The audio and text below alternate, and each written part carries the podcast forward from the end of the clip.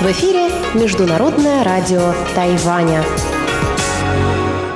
Здравствуйте, дорогие радиослушатели! В эфире Международное радио Тайваня и вас из тайбэйской студии приветствует ведущая Анна Бабкова. Сегодня суббота, 2 января, и по субботам мы начинаем наше ежедневное вещание с обзора новостей прошедшей недели. Затем те, кто слушает нас на получасовой частоте, послушают передачу Владимира Малявина «Всемирный Чайна Таун», а те, кто слушает нашу часовую передачу, также услышат Нуран Тайвань с Игорем Кобылевым и повтор передачи «Радио радиопутешествие по Тайваню с Чеченой Кулар. Я напоминаю, что на коротких волнах вы можете слушать нас на частоте 5900 кГц с 17 до 17.30 UTC и на частоте 9490 кГц с 11 до 12 UTC. И в любое время вы можете зайти на наш сайт по адресу ru.rti.org.tw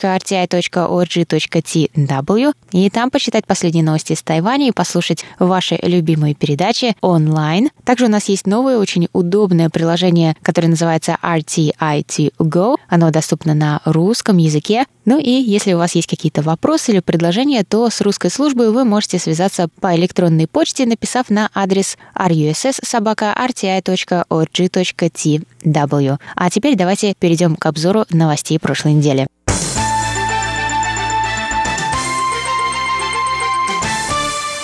Мэр Тайбэя Кэ Вэньдже заявил 28 декабря, что члены экипажей самолетов должны, как и все прибывающие на Тайвань, сидеть на карантине 14 дней. До настоящего момента они должны были находиться от 3 до 5 дней на домашнем карантине по прибытии на остров. Ранее стало известно о первом за 253 дня местном случае заражения коронавирусной инфекцией. Пилот тайваньской авиакомпании из Новой Зеландии, который был впоследствии уволен, стал причиной заражения заражения троих людей. Одна из них стала первым с апреля пациентом, заразившимся на Тайване. Мэр КВНЖ сказал, что члены экипажа представляют опасность здоровью жителей острова, поэтому в идеале они должны проводить две недели на карантине, как и все прибывающие.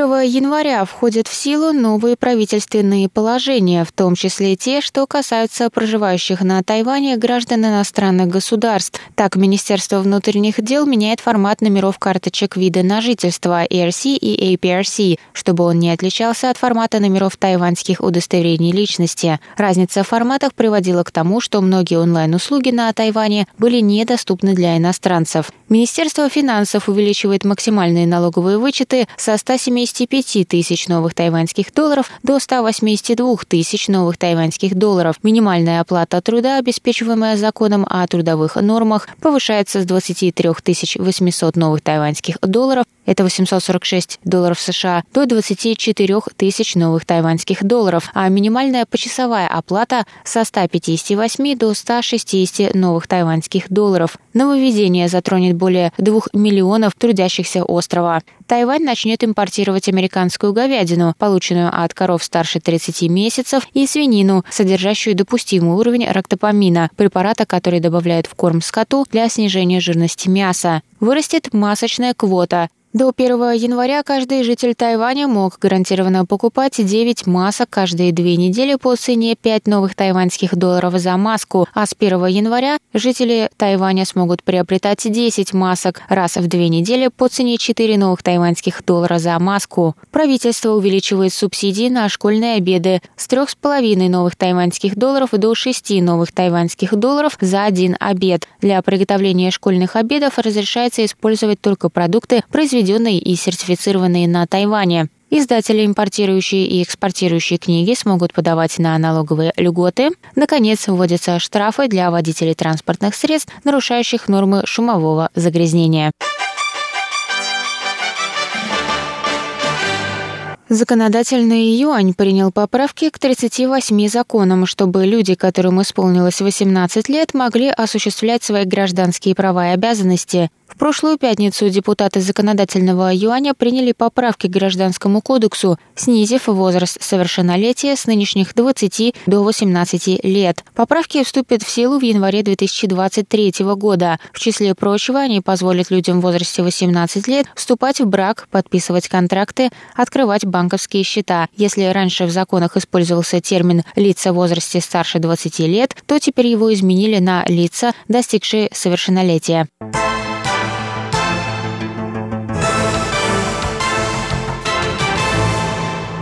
Толпы любителей панта отправились во вторник в тайбэйский зоопарк, чтобы познакомиться со второй дочкой Туань-Туаня и Юань-Юань по имени Юань Бао – После того, как панде исполнилось полгода, ее выпустили в общий вольер. Посетители сильно удивились тому, как равнодушно мама Юань-Юань жевала бамбук, не обращая ни малейшего внимания на свою младшую дочь. Зоопарк сообщил, что медвежонок большую часть времени спит, и это нормально для его развития. Две большие панды, медведь Туань-Туань и медведица Юань-Юань, были подарены Тайваню Китаем в 2008 году. Юань-Бао – второй детеныш панд, рожденный в тайбэйском зоопарке зоопарке. У нее есть старшая сестра по имени Юаньзай.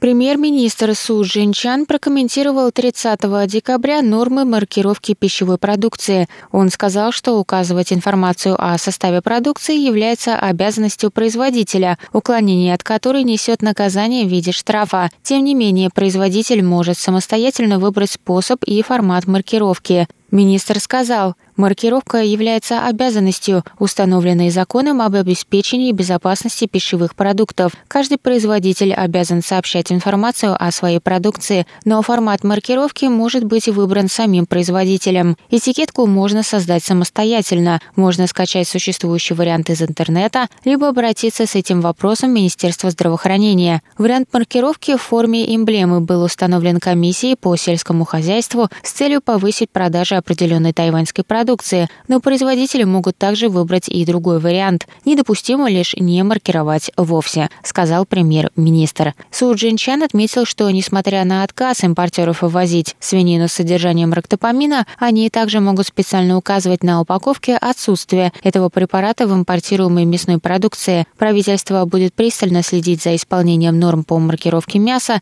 и проводить проверки по правдивости информации, указанной производителем. Премьер СУ добавил, что в случае несовпадения государственных норм с уставами на местах правительство будет предпринимать меры по регулированию норм пищевой безопасности и на местах. Он отметил, что местное самоуправление не должно быть проблемой в вопросе об общегосударственных нормах пищевой безопасности.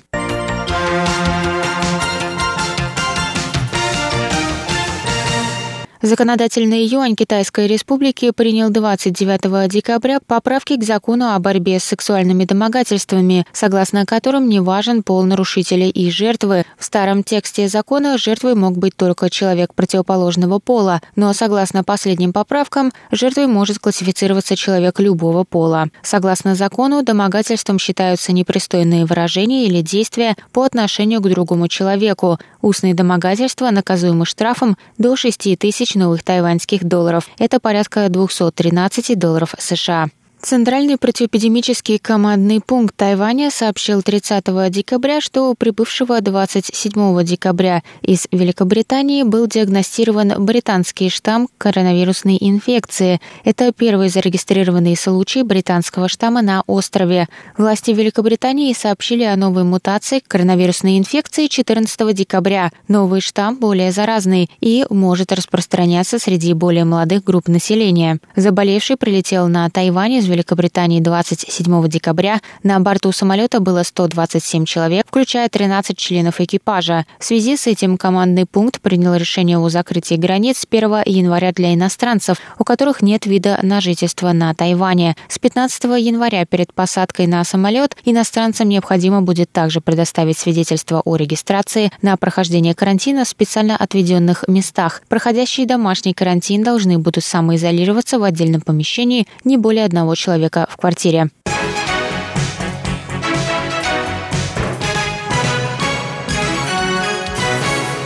Центральный противоэпидемический командный пункт сообщил 30 декабря, что Тайвань находится в процессе приобретения почти 20 миллионов доз вакцины против коронавирусной инфекции. По словам министра здравоохранения Тайваня Чин Шиджуна, по самым оптимистичным прогнозам, вакцинация населения может начаться уже в марте. Тайвань уже заказал 4 миллиона 700 тысяч доз вакцины через COVAX и 10 миллионов доз от AstraZeneca. Ведомство также находится в процессе переговоров с еще одним производителем и другими компаниями, которые находятся на последнем этапе тестирования своих вакцин.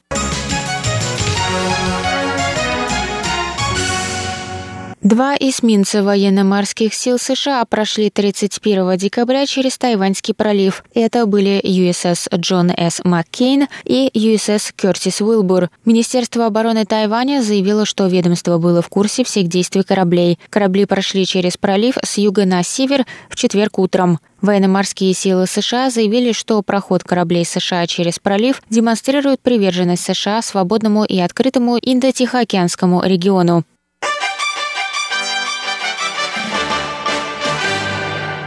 Министерство образования Тайваня сообщило 31 декабря о приостановке обработки заявлений на въезд для иностранных студентов. 30 декабря Центральный противоэпидемический командный пункт заявил о закрытии на один месяц границ для иностранных граждан, не имеющих вида на жительство на Тайване. Это произошло после подтверждения первого случая британского штамма коронавирусной инфекции на острове. В связи с этим Министерство образования сказало университетам приостановить обработку заявлений студентов.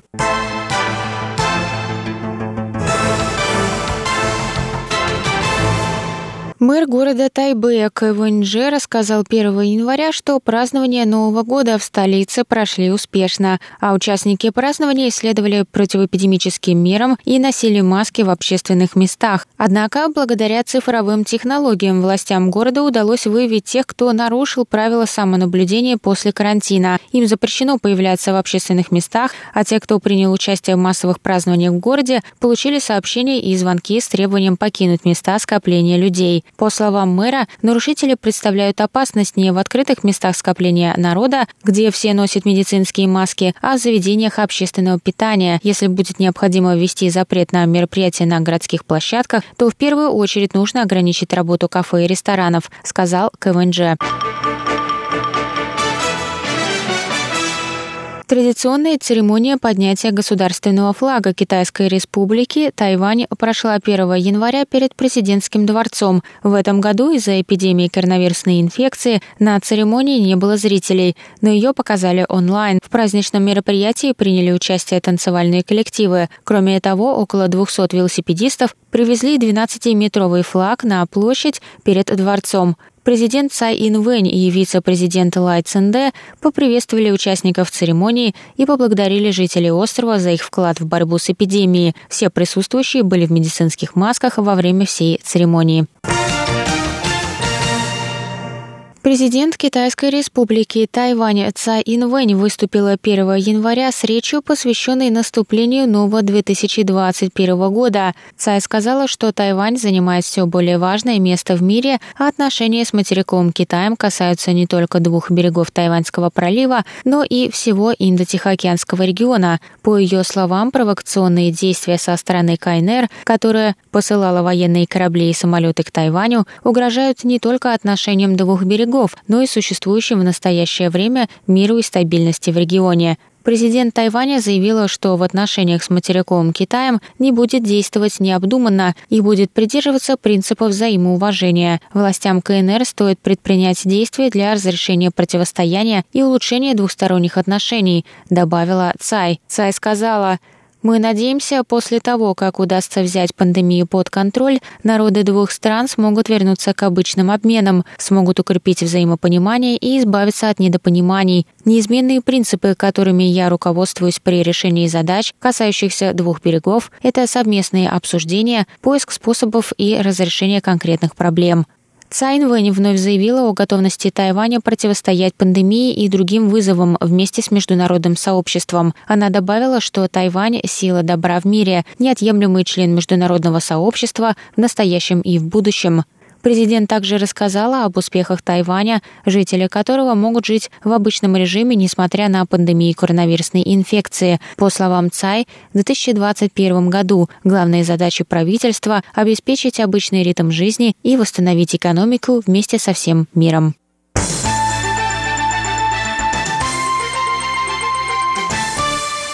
Это был обзор новостей прошедшей недели. Для вас его провела и подготовила ведущая русской службы Анна Бабкова. На этом я с вами прощаюсь. Далее в эфире тематические передачи субботы. С Новым годом!